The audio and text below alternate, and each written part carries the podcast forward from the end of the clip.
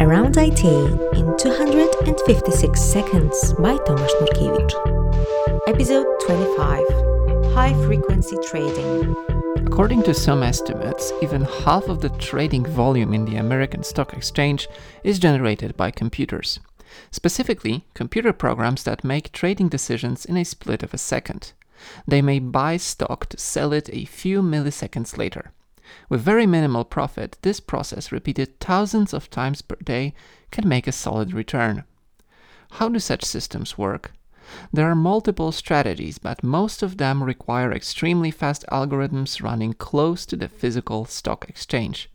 The speed is crucial, and that's what makes HFT so interesting. A trading bot can easily read social media and within microseconds decide whether particular news is good or bad. That can lead to a stock exchange going up or down. For example, a president tweets about a new special tax relief for the pharmaceutical industry.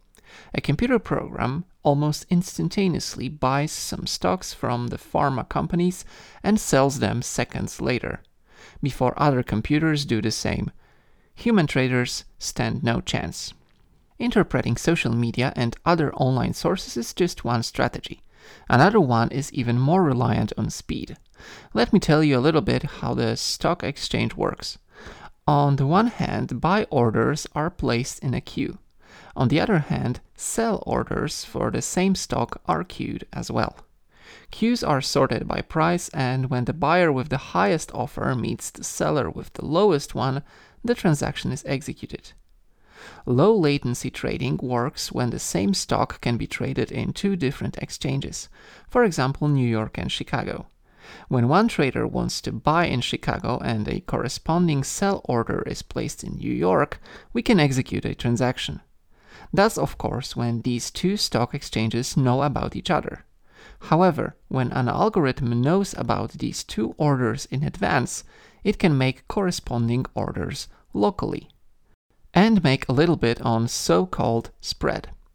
How is it possible to know about these orders faster than stock exchanges themselves?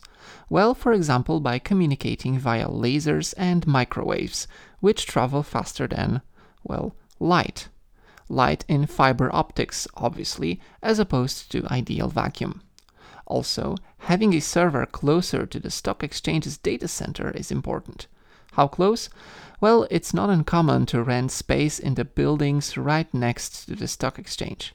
As you can see, algorithms alone don't need to be particularly sophisticated.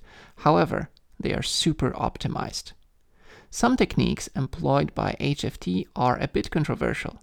For example, quote stuffing requires flooding and quickly withdrawing a large volume of orders just to cause confusion and panic.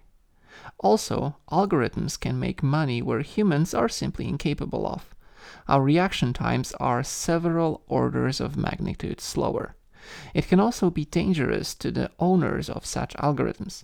Like that one time the company called Knight Capital got bankrupt in 30 minutes.